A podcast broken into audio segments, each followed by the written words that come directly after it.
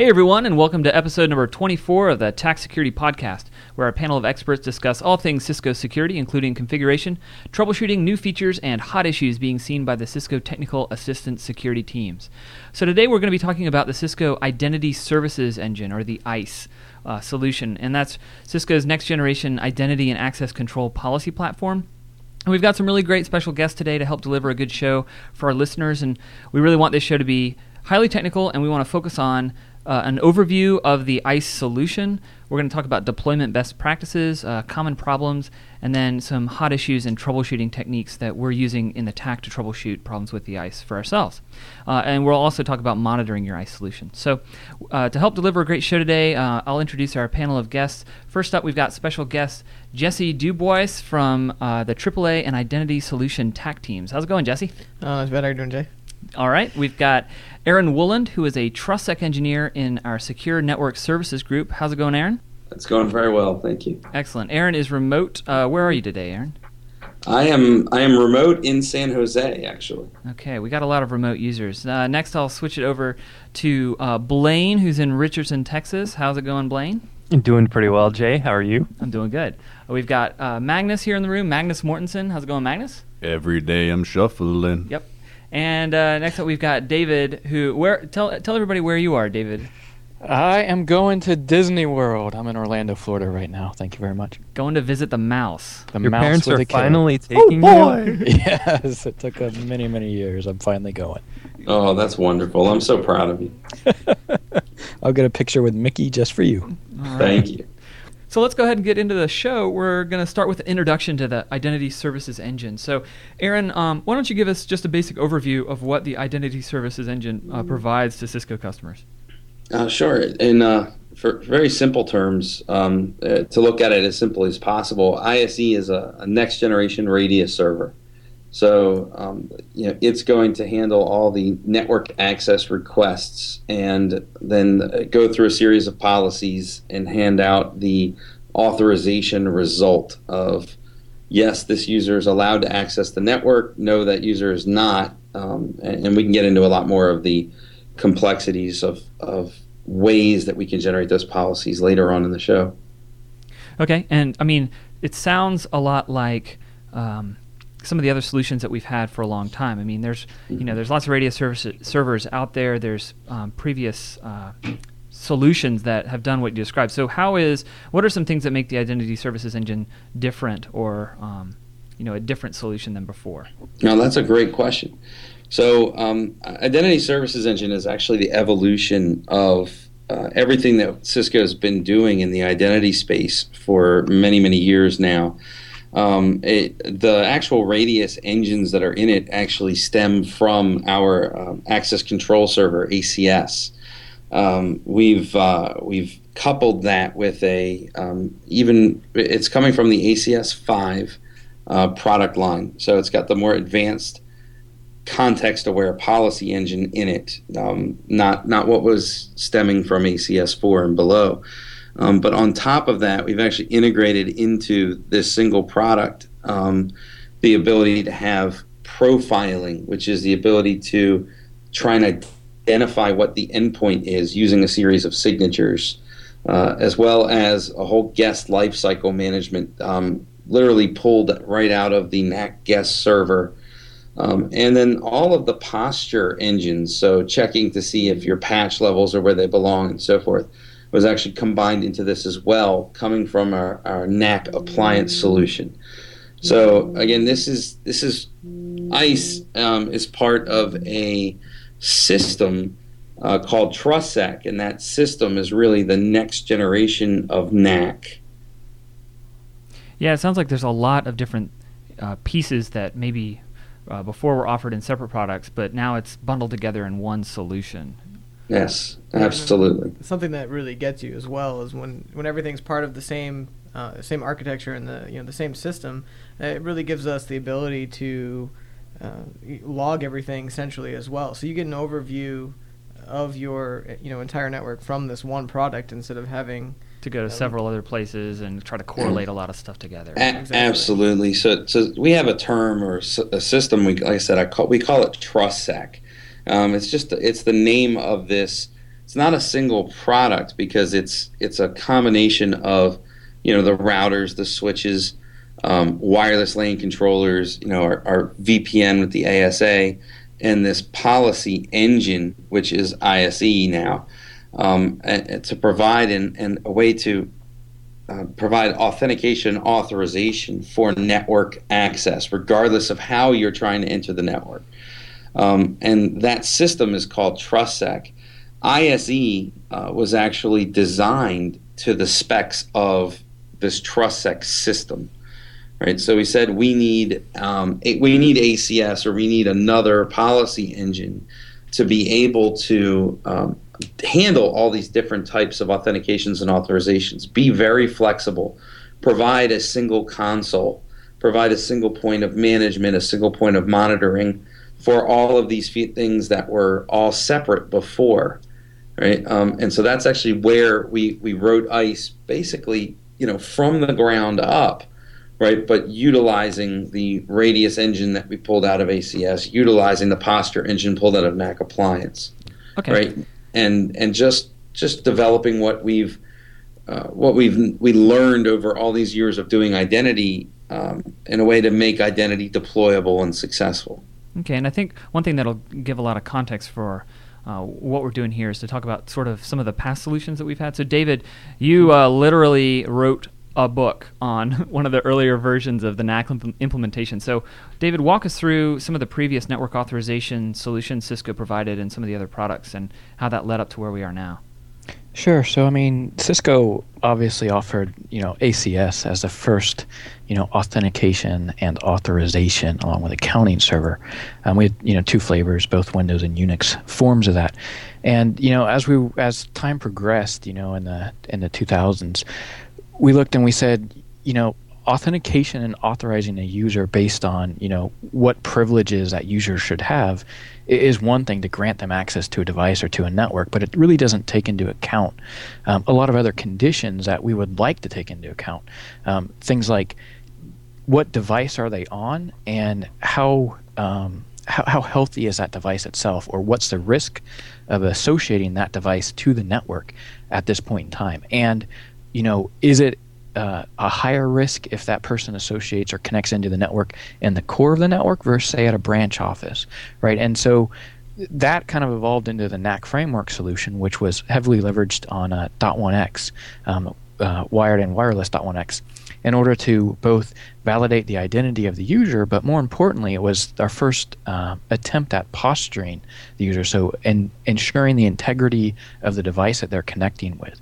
Um, however, because of the NAC framework solution was pretty complex in both its implementation as well as requirements on all the different um, components, the various switches and, and, routers in order to implement the solution, it didn't have large um, adoption. And then you know, next came along the, the NAC appliance, which really eased the deployment, you know, drop in box and inline mode. We could do a lot of posturing as the traffic went through it. And, you know, we kind of learned off, off these things and said, hey, we really wanted to get back to a full integrated solution, any device, anywhere attaching to the network, and allow us to make really easy um, workflow type policies that can define you know a policy for a network of how users can access and what resources that they get access to. And that's really where um, the TrustSec solution and the genesis of ISE started from. So I mean let's get right down into it. If if we have customers that already have ACS and NAC deployed as solutions how could they take that and migrate to something like ISE which includes all that functionality? Oh, so that's that's a good question. So there there is migration capabilities to go from ACS over to ISE. Um, as I mentioned, we're using the same uh, Radius engine, underlying Radius engine in it. Um, so th- there actually is a migration tool that comes with it. But uh, at the current time, what you can do is migrate over things like your network device, uh, network devices, sometimes called NADs. Um, you can migrate over local user accounts or local group accounts um, there's not a whole lot that you will truly want to migrate. Um, most often, because of the detail level we can get into with these policies, as David was just saying, the, with our ability to now look at so much more than we've ever been able to look at before when we're making an access accept or an access reject type of of, of, of, of result or decision, um, you won't want to migrate your old policies right so you know as of right now you can you can bring over the new devices but we can use so many new attributes that really the policy should be looked at from scratch and you have to remember you're also coming from multiple products right so you're coming from acs where that you're your NADs come from from ACS. You have a list of network devices. That's a really good place to start. Um, you have your you might have some local users. You might have some groups and things like that. So you know you may want to migrate those types of things. But we're not just coming from ACS with ISE. Uh, right now we're taking pretty we're taking four products. We're taking the NAC appliance. We're taking ACS. We're taking our NAC guest server and we're taking our NAC profiler, and we're integrating that all into into one solution. Um, so you, like Aaron was saying, you know, you, you don't have the option of integrating all of those well before. Um, so now you have all those options available to you. So you do want to take a, a good look at your policies. Um, and you can do things now that you you know you haven't been able to do before. So a perfect example for that would be, um, you know, one of the, the number one reasons why uh, ISE has taken off as quickly as it has is just this explosion of what you may want to consider consumer type device into the corporate world, right? So I call it an eye revolution, right? It's the the iPads, the iPhones, the Android devices. and you want to be able to use that type of knowledge that this is an Android device, it's not a corporate issued PC, to make a decision now for access into the network. Um, so you know this is a this is a big uh, it's a big change in the way that we'd want to do things with policies where before it might just be hey it's an authorized user they had the right username and password just give them full access.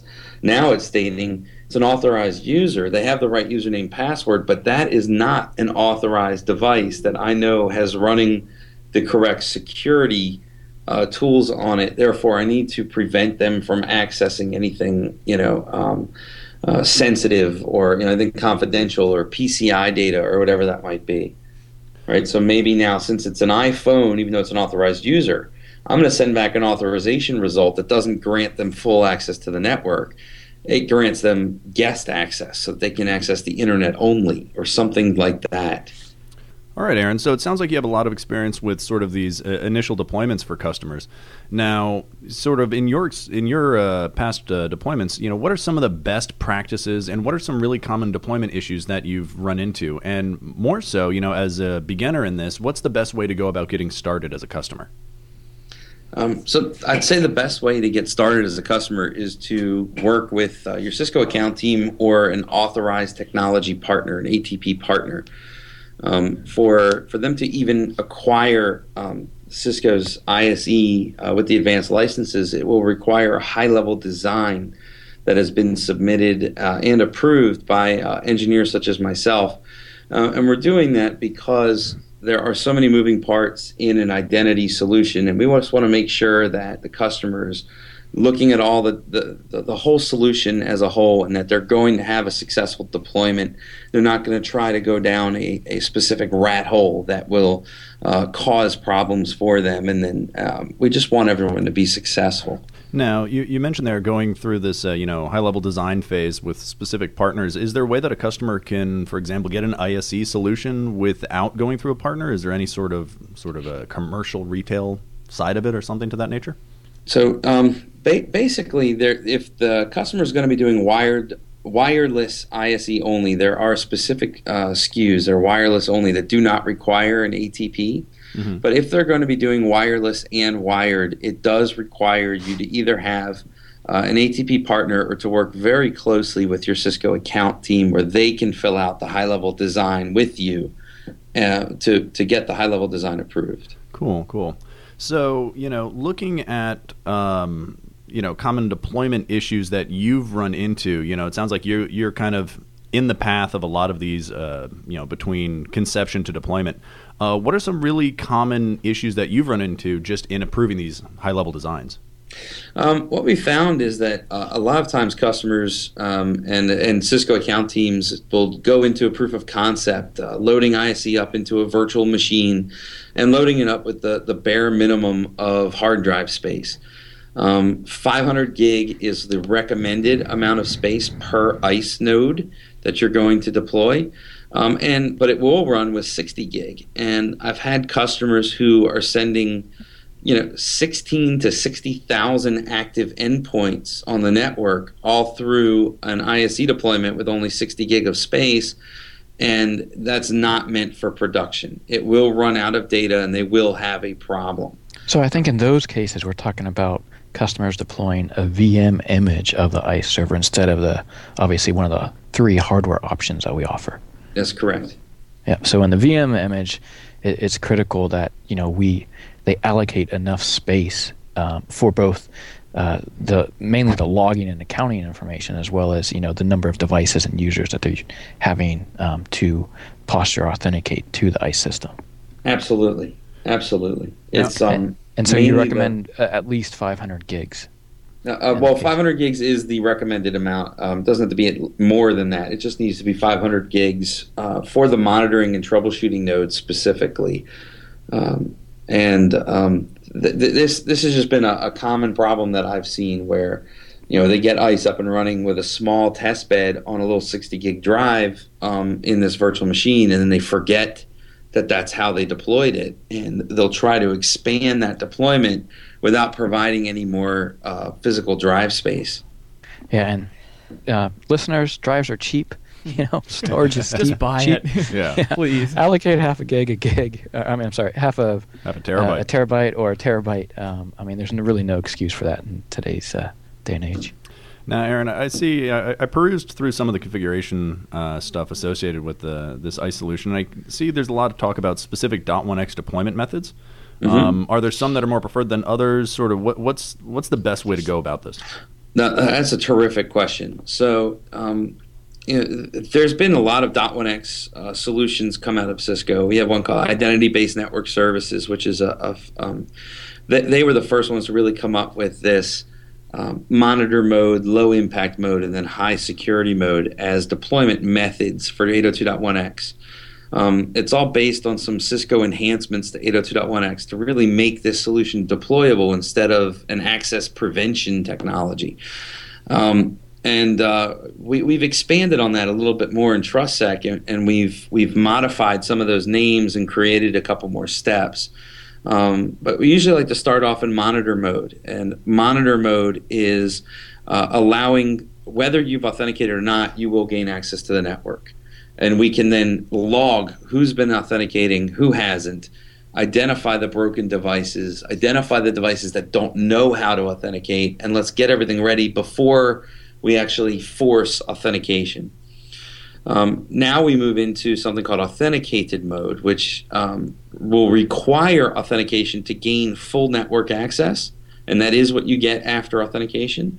And if you don't authenticate, you get limited access. And the reason for limited access is that we want to provide web authentication. We want to be able to provision your supplicant to you if you don't have it. We may have thin clients. We may have other devices that need access. Uh, and then the next mode is enforcement mode when we really differentiate that that, uh, that that authorization and lock you down tight. Okay, uh, cool. So, Jesse, I know you're talking with customers and helping them work out issues in the TAC. What are some of the issues that you see pop up in customers uh, getting this working and deployed?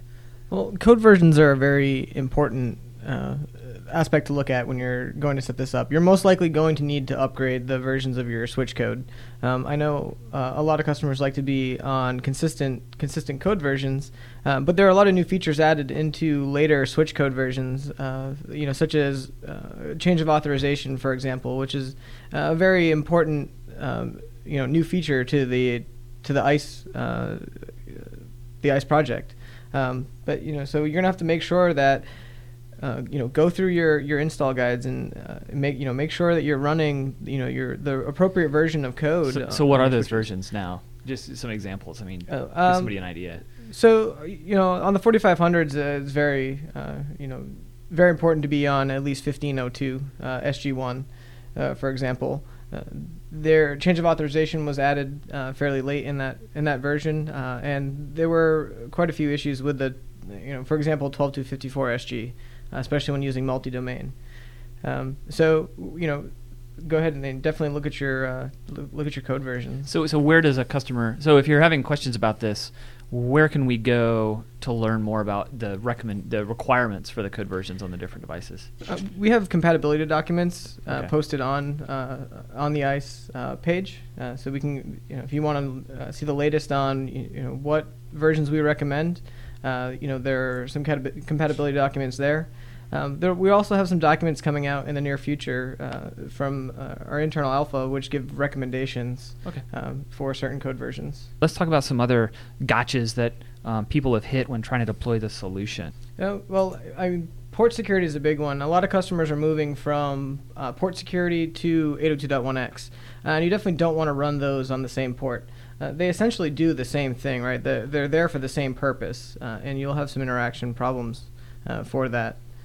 Um, when you're passing down uh, download ACLs, um, start small. You know, you don't want to be passing down huge ACLs to your switches. Uh, switches do have a limited uh, TCAM memory, uh, do have limited TCAM memory space. Uh, so you know, we definitely uh, you can run out of TCAM space if you have a fully loaded, you know, 6K and you push down a you know huge ACL to every port. Uh, you you may run out of TCAM space, and it's really important to have a, a good understanding of the deployment in an, in a small pilot or, or in lab testing. Um, you, you're basically putting your ports into a blocking mode. Uh, so you know you'll find that things break when you when you interrupt communication. Uh, you know, for ex- uh, a good example is if you boot up a PC, um, and if you're not if you're not doing machine authentication, uh, you know that machine is not able to talk to Active Directory, so that user may not be able to log into the machine uh, because there's no network access. So You need you know you need to think about um, different different flows in the in the network when you're uh, you know when, when you're actually putting in a you know a hard block in your uh, on your port. So, I guess do you get um, do you help out customers in some cases, or or people that are running into these very basic issues from the start? Yeah, I would say one of the most common issues, uh, going back to the you know the Active Directory um, uh, example, would be group policy objects. Uh, you know, you, they're used to passing down uh, group policies during uh, as the machine is booting. Oh, So- and it's missing that whole step. Exactly. Okay. So if you're if you're blocking access, you know, to your your resources while the machine is booting up, uh, you know, you're not going to get those group your those group policies. Okay, and we'll uh, make sure to post the deployment guides that we're talking about these resources on the uh, show notes page for this episode.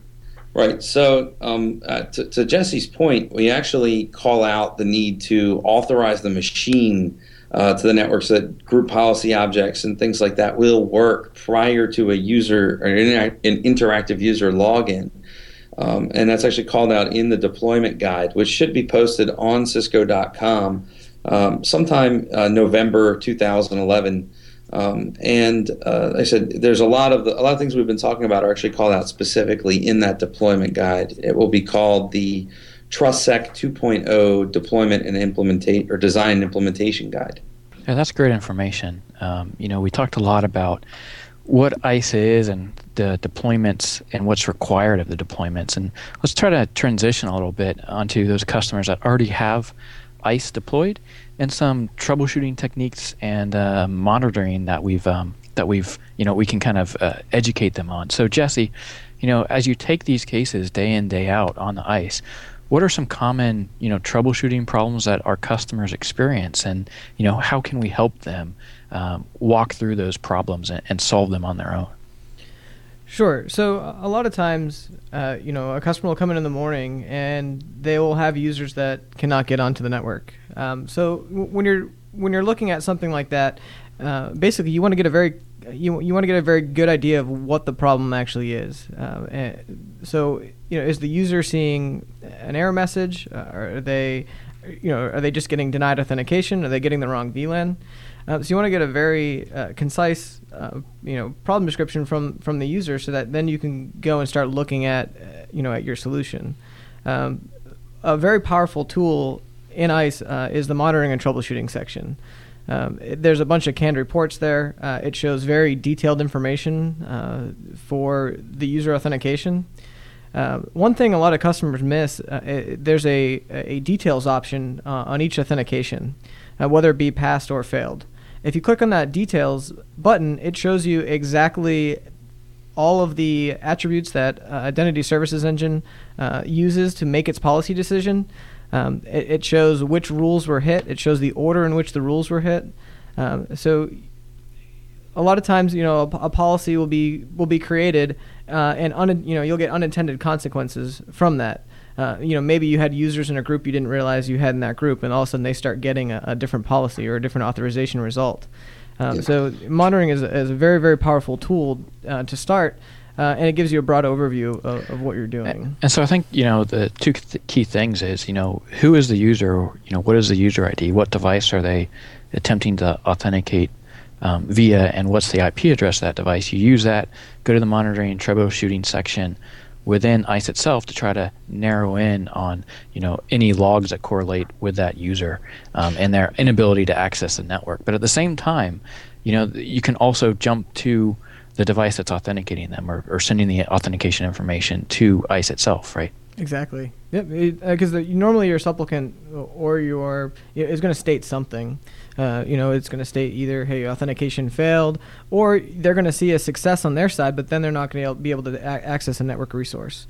Um, and, you know, in that in that case, you know, a lot of times we are switching VLANs here uh, if you're doing posture assessment and things like that. So an unpostured machine will get one VLAN, a postured machine will get another VLAN. Um, so if that posture didn't happen, the user may see it success from their side, uh, but then not able to access uh, network resources, for example. Um, but so at, at, the same time, the device that they're authenticating via .1x2, it can send those syslogs, um, or ISE can go out and pull it via SNMP to find out what that state is and do some correlation well, within the logs, right? Well, what's happening? What's happening with those syslogs is that if there was a success or a failure applying that authorization result, um, that syslog actually gets processed by ISE so that ISE knows not just that it sent an access accept with a VLAN into a specific thing, but it also um, it also will will say yes, and the a- access list was applied correctly, the VLAN was applied correctly, right? So it has a better census of what state the switch is, and it's doing that just by correlating the syslogs. Um, the SNMP is actually used uh, for the profiling pieces. So um, with the current ISE, which is 1.0, um, we use SNMP to pull the switch and gather data that the switch has collected. Things like CDP tables, LLDP tables, right? Um, things like that that we're pulling from the switch to help profile devices. So, guys, um, let's sort of bring this together. Um, let's talk about. Uh, do you guys have a good example of when there was a, a, problem with the solution and how you use these different troubleshooting tools to figure out what the problem was and resolve it for the customer? Uh, absolutely. So one of the most common ones is that the the customer is not getting the result that they expected when someone accesses the network. Um, maybe they expected them to be put into VLAN 40 and they're just accessing VLAN 10, something like that. So to that monitoring and troubleshooting on a regular basis. We'll click the magnifying glass for the details on that user's authentication, and we'll follow the steps and see that hey, they hit the default access policy, which means they didn't hit the specific rule above. Right, so we see what it did from authentication perspective, and we see that it found the user in Active Directory. We see that it um, but it, it didn't match one of the rules above, and that's usually due to you know something being misconfigured in that policy. Right, and I actually had a, a case in this just the other day where uh, you know the exact the, the, exact you know description here was happening where uh, you know a customer called in, they're like my user, you know I have a valid username and password, they authenticate, but they're not getting you know the authorization result that that I expect. Um, and, and, using the details tab, uh, you know, if you go in there, there's a there's a section called authentication details, and it shows you every attribute that that uh, that ISE has um, to make its policy decision. Um, and one of the one of the items in there for an Active Directory authentication is uh, Active Directory groups. So it displays every group that user is a part of an Active Directory that it was able to retrieve. Um, and when looking at the authorization policy rule, they had a rule pointing for Active Directory group. And when we look back at the details tab, that user wasn't part of that Active, Active Directory group. Um, so, you know, to, then to resolve that, you know, go put the user, you know, in the proper Active Directory group to, to match your, your That's policy. nice that the tool shows you right there what it knows about the group uh, membership. You know, that's nice that it's all, it's all there together. Hey, Aaron. So, with other products that have Active Directory integration um, in the TAC, I mean, we're commonly troubleshooting issues that have to do with Active Directory, but from our product's perspective, are there any specialized tools or methods that you can use on ISE in order to uh, to troubleshoot Active Directory? So, Active Directory integration is a is hugely important with an ISE uh, install. Um, it actually integrates, literally, it joins the domain just like a, a Windows box will. Um, so you're going to want to make sure you have good relationships with your AD administrators. You've got to make sure DNS is configured correctly and that it's um, it's in order. NTP usage is critical, just like with anything else that's going to talk to Active Directory, um, and, and, make sure that ISE each ISE node uh, individually has decent access to the domain controllers. It's not being blocked by a firewall or something. And I find it important to have a, a good relationship with your Active Directory admin. Uh, I know a lot of companies are buy them coffee, right? Uh, right, exactly. Uh, so a, a, lot of companies are split along the server network, you know, server admin, network admin boundary, and uh, you know we see a lot of times where the uh, the network admins are tasked with uh, maintaining and you know installing and maintaining ISE. Um, so you know it's a good, it's it's good to have a good relationship with the Active Directory team because you may see an issue um, that you you know don't know where to start with, but your Active Directory admin may say, okay, that sounds like this, you know, and let me go let me go check that. We find that to be a, a very important aspect. I mean, we ended up bringing Active Directory admins on the phone a lot uh, in TAC cases. So you know the network admin will open up open up the case. We eventually get to you know uh, what we see as an Active Directory integration issue, at that point, you know, it's good to get an Active Directory admin on the line. Uh, there's a lot of tools that you can use uh, to troubleshoot Active Directory issues. Um, a lot of good ones are like DS Query, uh, you know, ADSI Edit uh, if you're doing any LDAP queries. Um, you know, there's a lot of good Active Directory tools that the admins have access to that your the, your network team may not have and access to. You need that information, right, to progress with the case. You gotta you troubleshoot it down to some other issue. You gotta gotta get that info. Yeah, it's either information we absolutely need or information that makes troubleshooting the issue mo- much more uh, you know, quick than it otherwise would have been. So, and, and along the lines of troubleshooting outside of Active Directory, you know something like this is very integrated into the configurations of the network devices themselves, the you know the switch, the wireless LAN controller. Um, there's tools like the advanced troubleshooting tool inside of ISE that will literally go out to the switch, pull its config, and compare it to what's in the tool as being like a good config. Um, we know that it needs to have these types of things. So you actually tell this tool I'm trying to do 802.1x authentication. I want it to be in monitor mode. I want it to be, you know, and, and the tool will actually go and compare it and point out where there's differences. That, that's a great point. I mean, this is a solution. This is not a product, right? ISE works with, you know, we've mentioned all of them here. The the supplicant uh, on your end devices, or or the wireless, you know, supplicant on your end on your end devices. Uh, you know, there uh, there's the relay from the network access device or the NAD, uh, and then you have ISE, and you know ISE may be going to Active Directory. So there, there's a lot of pieces here as a solution. Um, so you know don't don't forget about the other pieces as well, and uh, you know it's important to narrow down narrow down the issues as best you can as well. So you know one other thing I'd like to make sure that, that we make uh, the listeners aware of is is you know the scaling and the design. Um, uh, you know, it, it is a licensed solution, but the licenses are maintained centrally, so you can continue to add um, more and more ISE nodes to your deployment, and, and basically the cost there is the hardware for it. You know, you're buying another appliance for here, another appliance for there, um, but it's all sharing the same licenses. Um, with that, you know, there's redundancy that you can build into the solution. In order to scale it up, we want to add more and more what we'll call policy service nodes.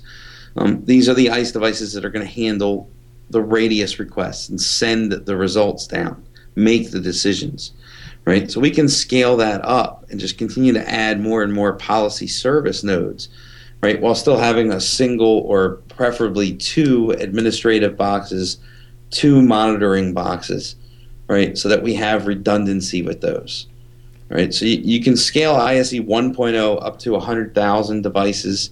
Um, and that requires uh, it requires a number of policy service nodes, two admin boxes, two monitor boxes, or it can all be on a single box and have up to 10,000 nodes. Yeah, and that's a that's So- a lot of things that uh, people are going to see first, right? You're going to take you're going to install ISE, uh, and then you know you're going to put it into distributed services mode. So kind of keeping with the troubleshooting aspect, um, you know you want to make sure that your your nodes uh, can communicate with each other. Uh, one thing a, a lot of people seem to miss is that the certificates need to be uh, copied over to each node if you're going to use self-signed certificates. So a lot of people are uh, e- either evaling ISE or having it in a uh, proof of concept where they're not using self uh, signed certificates. Uh, so you want to make sure that each each ISE node trusts each other's certificate. That's a, a, pretty common issue that, that is missed. And one other thing um, you mentioned, Aaron, you, you talked about ISE or ISE uh, 1.0 versus 2.0, and we've talked about 2.0 briefly. Can you mention the differences and what you mean by 1.0 versus 2.0? Well, at the time of this recording, we're actually in 1.0. Um, that's the the you know the version that's out there publicly. So, Aaron, you just mentioned um, ISE 1.0 um, in your comments about scalability. So, and I think you also mentioned TrustSec 2.0 as well. So, what's the significance of the version numbers and how that relates to uh, you know to our topic today? Uh, that's great. So uh, when I was talking about earlier about TrustSec being a system um, that combines all these things, um, in TrustSec 1.x we really had ACS as our policy server.